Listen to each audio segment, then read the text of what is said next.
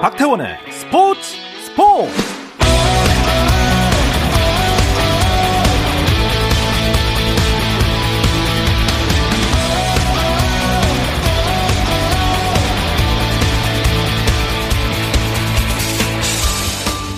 스포츠가 있는 저녁 어떠신가요? 안녕하세요. 아나운서 박태원입니다. 자, 오늘 이슈들을 살펴보는 스포츠 타임라인으로 출발합니다.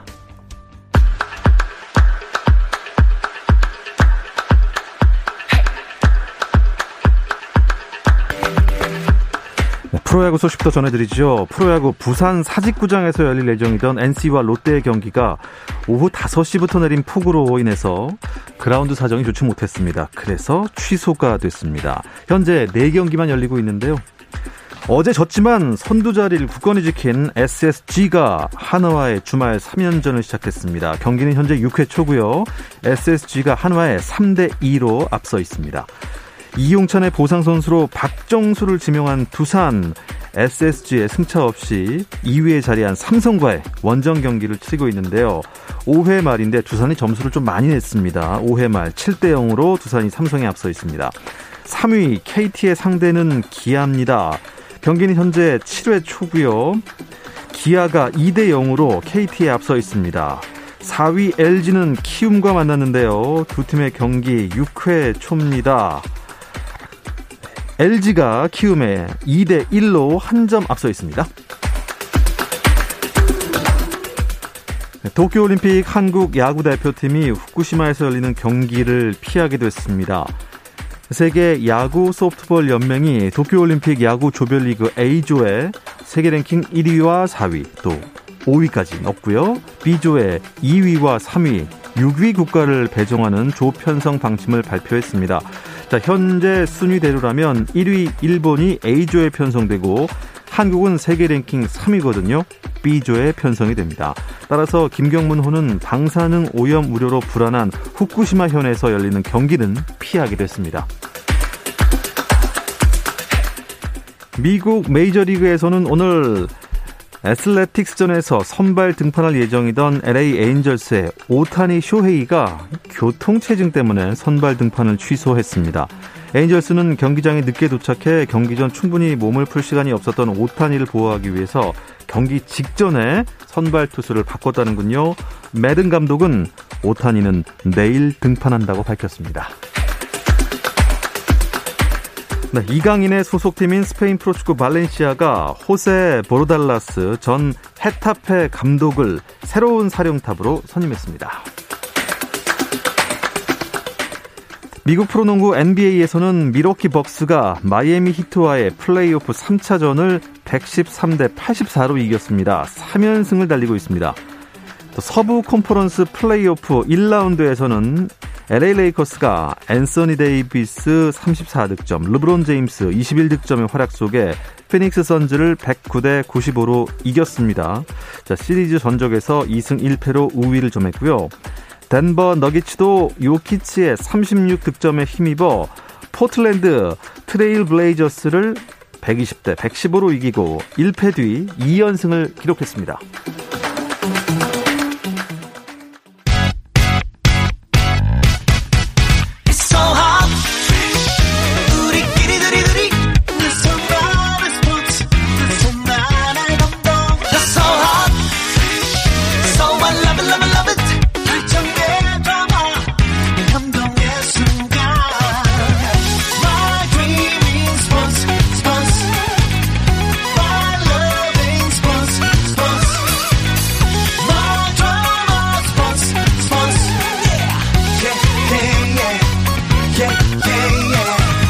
스포츠 스포츠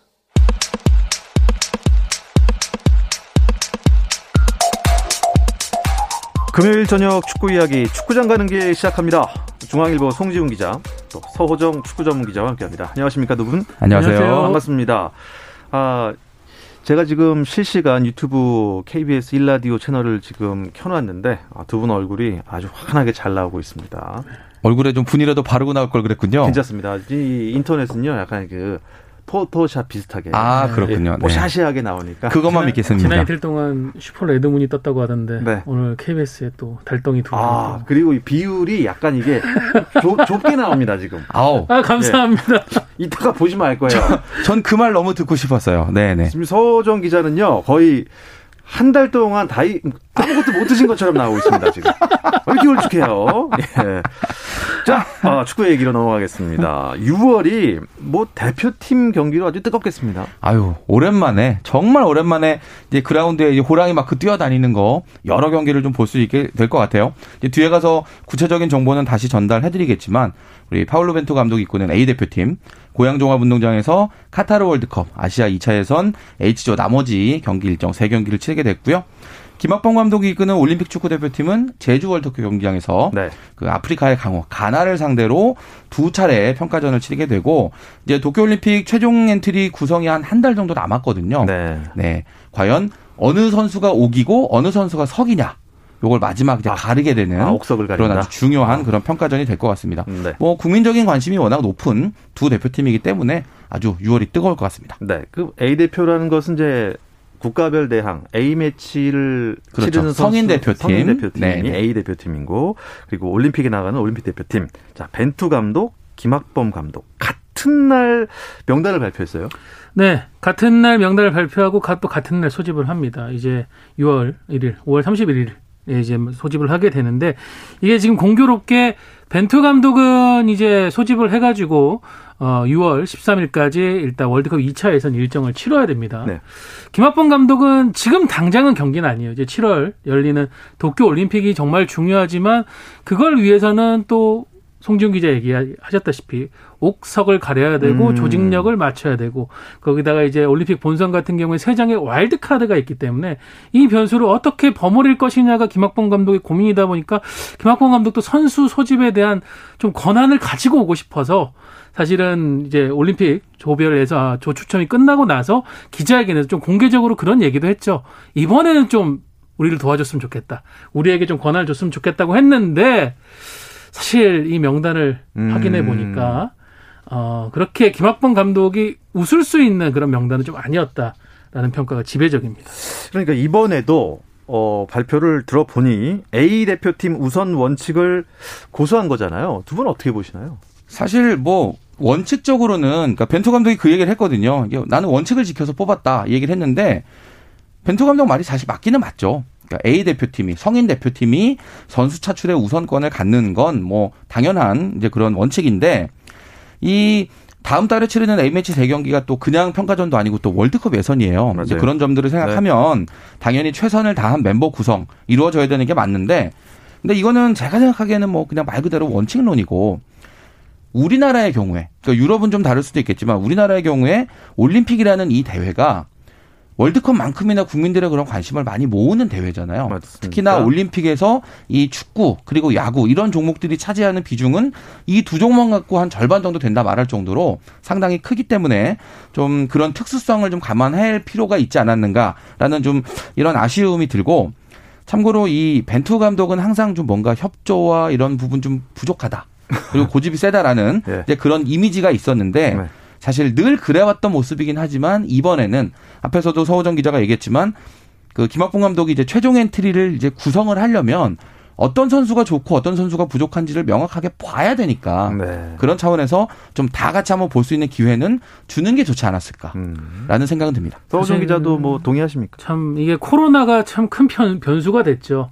사실 올림픽도 작년에 이미 열렸었어야 됐고 맞아요. 네. 그리고 지금 원래대로 했다면은 월드컵 예선도 이번 같은 경우에는 한국이 어떻게 보면은 좀 일찌감치 확정을 지어놓고 마음 편히 해서 올림픽 쪽에 밀어줄 수 있는 분위기가 돼야 되는데 지금 두 차례 A 매치 일정들이 밀리다 보니까는 결국 지금 몰려서 세 경기를 치러야 되는. 그러니까 벤투 감독도 이게 지금 어떻게 보면 결과에 따라서는 감독에 대한 평판이 확 떨어질 수 있을 정도로 여기에 생사를 걸어야 되고 김학봉 음. 감독이야 당연히 올림픽 본선에 대한 중요성이야 할 말이 없죠. 이게 이제 본인의 이제 마지막 소임인데 일단 올림픽 감독으로서 그런 서로의 이해 충돌이 발생을 했는데 결과론적으로는 대한축구협회의 어떤 그 중간에서의 아, 중재 역할이 음. 좀 미진하지 않았나 아, 좀 아쉽다는 목소리들이 많이 나오고 있습니다. 자, 먼저 A 대표 벤투호부터 명단을 한번 보죠. 우리가 생각하는 유럽파들은 이름을 다 올렸겠죠? 손흥민, 황의조, 황희찬 등등 우리가 이제 우리 A 대표팀의 성인 대표팀의 주축 공격수들이다 라고 이제 생각하는 그 선수를 포함해서 우리 벤투 감독이 총회하는 선수들 중에 부상자 제외하고 정말 사실상의 총동원령이 내려진 그런 상태입니다. 이 해외파 중에서 이강인, 이승우, 정우영 이런 선수들은 이제 올림픽 팀에 양보한 걸로 볼 수도 있는데 네. 사실 이 세 선수는 성인 대표팀에서는 뭔가 역할 비중이 낮거나 또는 거의 없는 겹치죠. 네, 보면. 나이는 겹치지만 일단 성인 대표팀에서의 네. 그런 비중이 크진 않은 음. 선수들이니까 뭐 엄청난 양보라고 얘기하기는 좀 어렵겠죠. 네, 명단을 좀 더 자세하게 좀 설명을 해 주시죠. 어... 네, 지금 골키퍼의 울산의 조현우, 네. 가시와의 김승규, 세레소 오사카의 김진현, 김천 상무의 구성윤 선수가 있고요. 어, 수비 라인에는 김영권, 원두재, 김태환, 홍철, 박지수, 김영빈, 김민재, 이용, 김문환, 이기재가 있습니다. 미드필드는 강상우, 송민규, 남태희, 정우영, 손준호, 이재성, 권창훈, 이동경, 손흥민, 황희찬이 있고 나상호 선수는 어, 최근 햄스트링 부상이 음. 확인돼서 명단에 최종 제외가 됐고요. 공격진은 이제 김신욱 선수가 모처럼 돌아왔고 어, 유럽 무대에서 10골이 넘는 두 자릿수 이상의 득점을 기록한 황희조 선수 그리고 수원 최근에 저희가 메탄 소년단이라고 엄청 칭찬해드렸던 네. 정상빈 선수가 깜짝 발탁됐습니다. 어, 그렇다면 A, A 대표팀 우선 원칙에 따라서 김학범호 자원이 벤투호로 간 사람들이 있습니까 여기서? 그 선수들이 있기 때문에 이제 김학범 감독이 서운하다라는 이야기를 음. 공개적으로 한 건데요.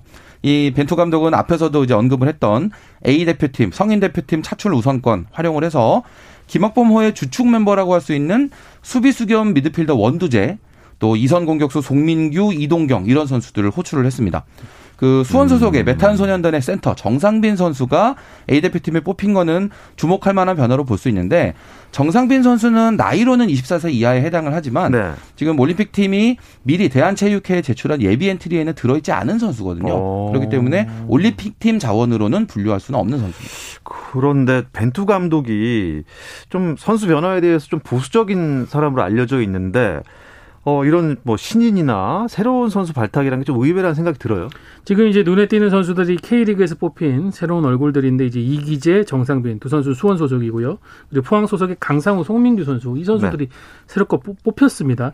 일단 지난 3월에 한일전 패배 이후 벤투 감독에 대한 평가가 상당히 좀 부정적이었었죠.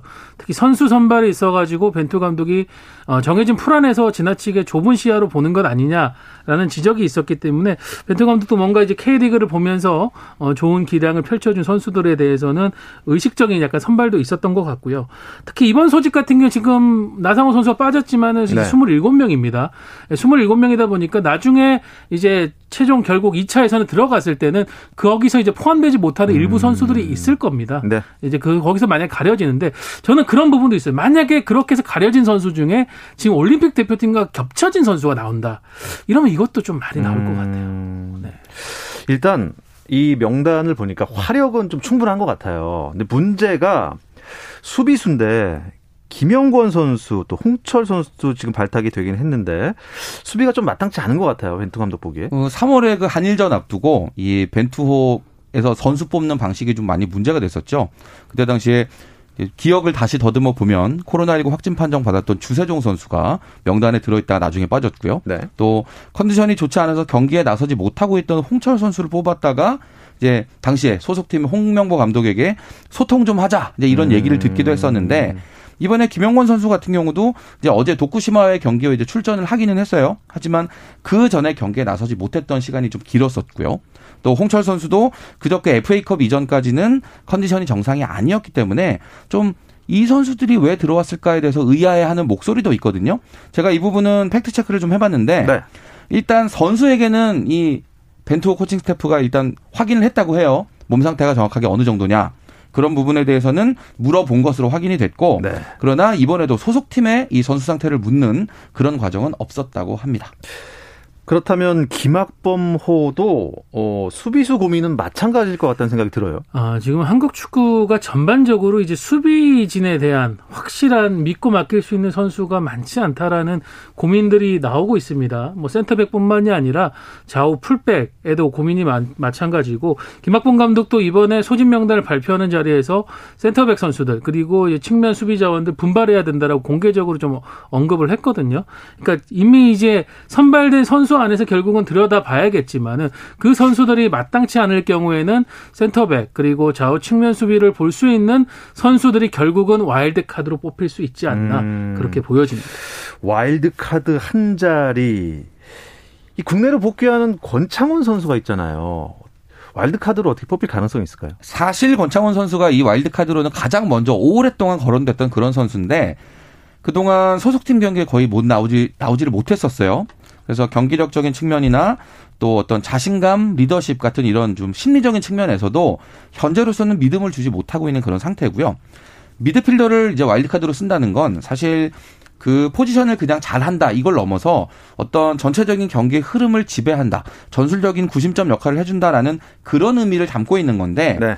권창훈 선수가 지금 그 역할을 잘 할 수 있을까 아직 예스다 노다 대답하기가 좀 어렵습니다. 그런 점에서 다행히 권창훈 선수가 이번에 A 대표팀에는 뽑혔으니까요. 네. 벤투호에서 보여주는 그런 모습들을 보면서 이제 김학봉 감독이 아 지금 권창훈이 우리 팀에 있다면 어떤 역할을 할 음. 것인가를 머릿속으로 계속 네. 그려보면서 판단할 것 같습니다. 자 올림픽 대표팀 6월 소집 명단에 또 어떤 선수들이 이름을 올렸나요? 네 골키퍼부터 보면은 송범근, 안준수, 안찬기 세 명의 선수가 있고요. 수비 네. 라인에는 강윤성, 김재우, 김진야, 김태환. 김태환 이 선수는 A 대표팀에 있는 울산 김 김태환이 아니라 수원의 김태환입니다. 음, 아, 예, 그렇군요. 예, 서령우, 윤종규, 이상민, 이유연, 이지솔, 정태욱.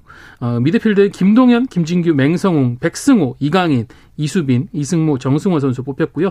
공격진도 많이 뽑았습니다. 엄원상, 오세훈, 이동준, 이승우, 정우영, 조규성, 조용욱 이상 28명입니다. 네, 그 28명이 7월부터 열리는 올림픽 어, 잘 치러졌으면 하는데 일단 뭐 먼저 뭐 A 매치 기간이 6월에 있으니까 어, 북한이 일단 불참을 선언을 했어요 월드컵에. 그래서 네. 이제 조별리그 순위가 좀 바뀌지 않았습니까?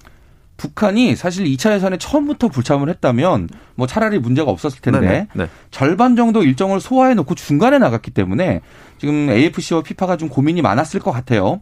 통상적으로 이렇게 대회 도중에 만약에 팀이 뭐 어떤 이유로든 빠지게 되면 네.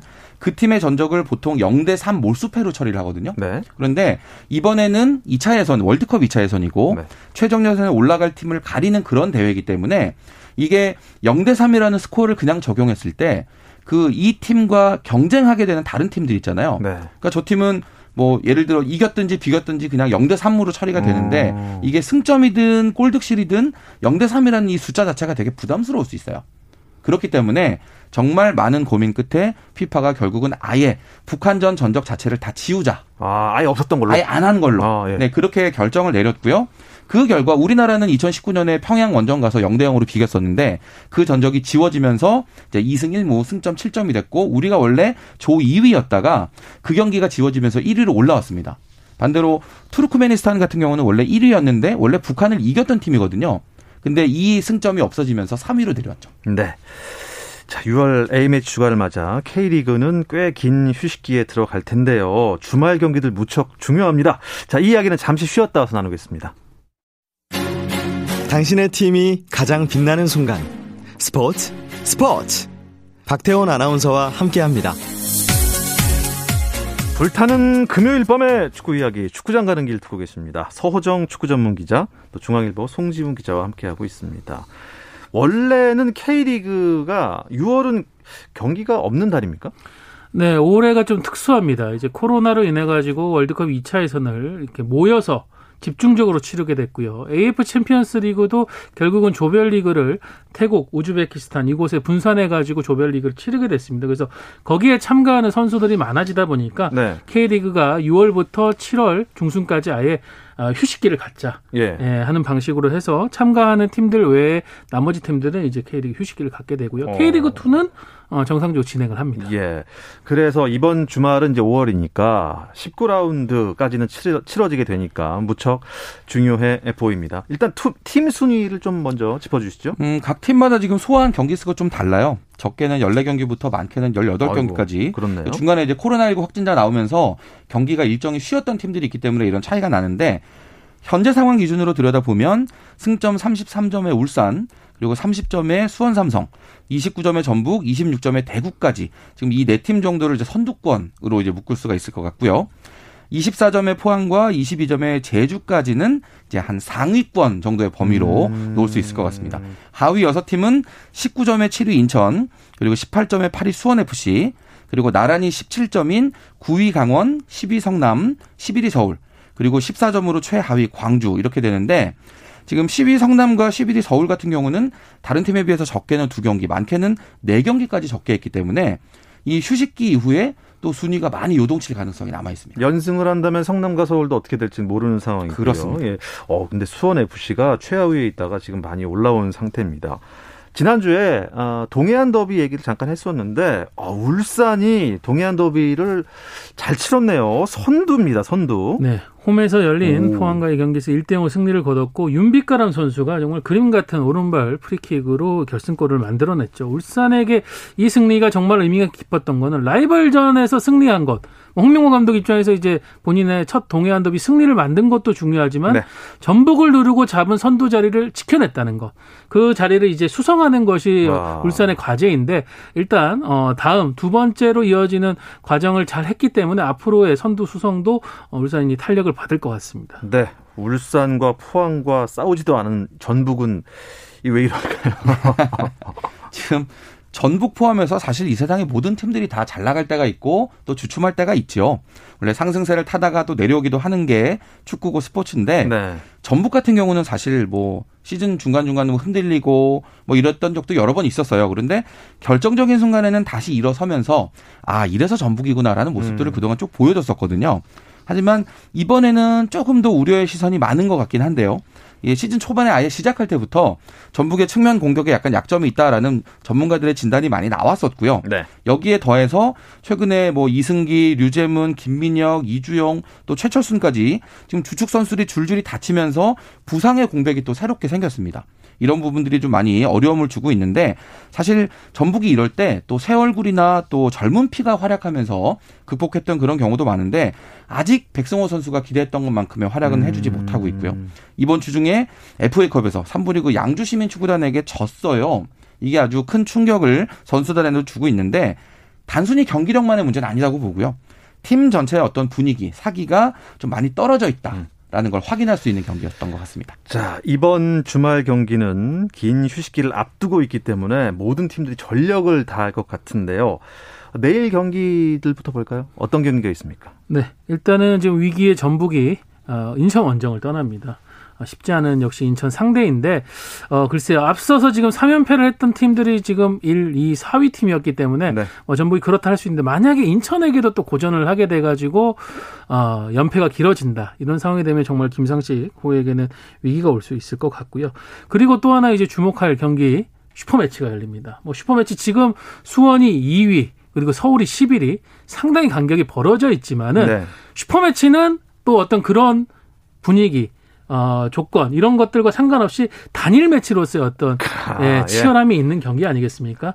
어, 지금 박진석 감독도 상당한 위기인데 여기 홈에서 이제 배수의 진을 쳐야 될 것 같습니다. 뭐 그야말로 클래시커죠, 그렇죠? 아 그렇습니다. 레알 마드리드와 발렌 바르셀로나의, 바르셀로나의 네. 그엘 클라시코의 견주는 서울과 수원 삼성의 경기입니다. 어 근데 내일 경기에서 울산이 제주한테 지고 수원 삼성이 이기면 삼성이 1위가 되나요? 울산이 승점을 만약에 추가하지 못한다. 그리고 수원이 서울에 이겨서 3점을 보탠다. 이렇게 되면 두 팀이 이제 승점이 33점 같아지긴 어, 해요. 그렇네요. 근데 승점이 같을 경우에 지금 K리그는 골득실이 아니라 다득점을 우선 적용을 하는데 일단 지금 두 팀이 똑같이 26골 넣고 있거든요. 근데 이게 예를 들어서 수원이 서울에 1대 0으로 이기고 만약에 울산이 제주에 지더라도 2대 3 이렇게 지면 네. 수원은 이기고 울산은 졌지만 다득점에서는 울산이 앞설 수도 있어요. 그래서 이 경기를 지켜봐야 순위를 알 수 있습니다. 음, 뭐 총력을 그렇습니다. 지더라도 많은 골을 넣고 지는 게 시즌 막판에 유리한 게 K리그 제도입니다. 제주도 만만치가 않습니다. 어떻게 될지 정말 토요일 경기들 재밌을 것 같고요. 어, 성남과 수원 FC 경기는 어떻게 될까요? 네, 어, 성남이 일단 성남도 코로나 여파에 밀려가지고 지금 경기 수가 적은 상황이지만 네. 그래도 수원 FC와는 이제 승점 1점 차입니다.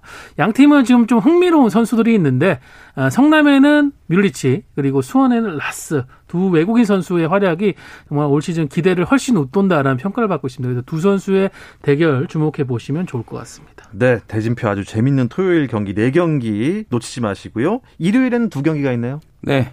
대구와 강원의 경기가 오후 4시 30분에 DGB 대구은행파크에서 있고요. 네. 포항과 광주의 경기 오후 7시에 포항 스틸야드에서 예정이 되어 있습니다. 야, 대구의 기세가 진짜 만만치 않거든요. 승점이 지금 똑같지만 어 29점이라는 점수는 뭐 언제든 선두가 될 수 있는 점수인데 강원이 꺾을 수 있을까요? 아, 최근에 대구가 8경기에서 7승 1무를 기록 중입니다. 근데 강원도 대구에게 참 지난 4년간 정말 약했거든요. 예, 지난 4년간 한 번도 못 이겼다가 올 시즌 첫 맞대결에서 3대 0 완승을 거뒀습니다. 그래서 징크스를 깼기 때문에 네. 한번 강원도 이번 대구 원정에서 승부를 걸어볼 만할 것 같고요. 음, 포항 대 광주의 경기는 어떻게 보시나요? 포항이 지난 라운드에서 그 울산에게 동해안 더비 0대 1로 지기는 했지만 뭐 여전히 경기 자체는 짜임새 있는 축구 잘 이어가고 있고요. 그에 비해서 광주는 글쎄요 올해 좀 제가 느끼기에는 좀 많이 불운한 팀이다라는 이미지가 있는데 네. 경기력은 오히려 지난해보다 낫다는 평가도 많은데 정작 결과는 지금 최근 6경기 무승이에요. 아, 예. 뭔가 최하위네요, 지금, 예, 지금. 탄력을 못 받고 있는 그런 상황인데 네. 특히나 이 상대팀 포항이 광주가 2011년에 창단한 이후로 19번 대결을 해서 네. 6무 13패. 한 번도 못 이겼어요. 1승도 못 했어요. 포항한테. 그렇습니다. 참 안 풀린다 안 풀린다 어. 경기 잘하고도 못 이기는 경기가 많았는데 그런 심리적인 부담감을 극복하는 것도 광주에게는 중요한 과제가 될 겁니다. 자, 서우정 기자. 이렇게 이제 뭐 A 매치 또 올림픽으로 이제 긴 휴식기가 있을 텐데 쉬는 동안 선수들은 그냥 쉬고만 있는 건 아닐 거 아니에요. 아, 뭐 휴식은 짧고요. 또 새롭게 준비하는 기간이 길 겁니다. 이- 이제 사실상 저- 전반기가 끝났다고 평가를 네. 할수 있으니까 그 전반기에 드러났던 어, 약점은 보완을 해야 되고 장점은 또 강화하는. 그래서 뭐 짧은 어, 전지훈련을 준비하는 팀들도 있다고 합니다. 네. 이야, 이 참 긴 휴식기 전에 총력을 다할 토요일과 일요일 K리그 1 경기 여러분 많은 응원 부탁드리겠습니다. 이 이야기를 끝으로 금요일 저녁에 축구 이야기 축구장 가는 길은 마무리하겠습니다. 중앙일보 송지훈 기자 또 서정 축구 전문 기자 두 분 고맙습니다. 감사합니다.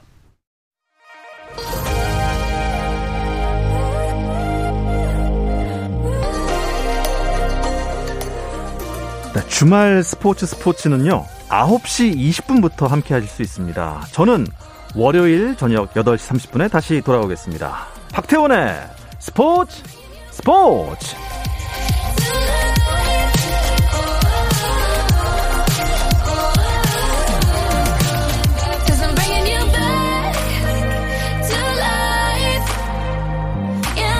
You're gone, but I swear that you're here. It's a feeling that won't disappear, and you're bringing me back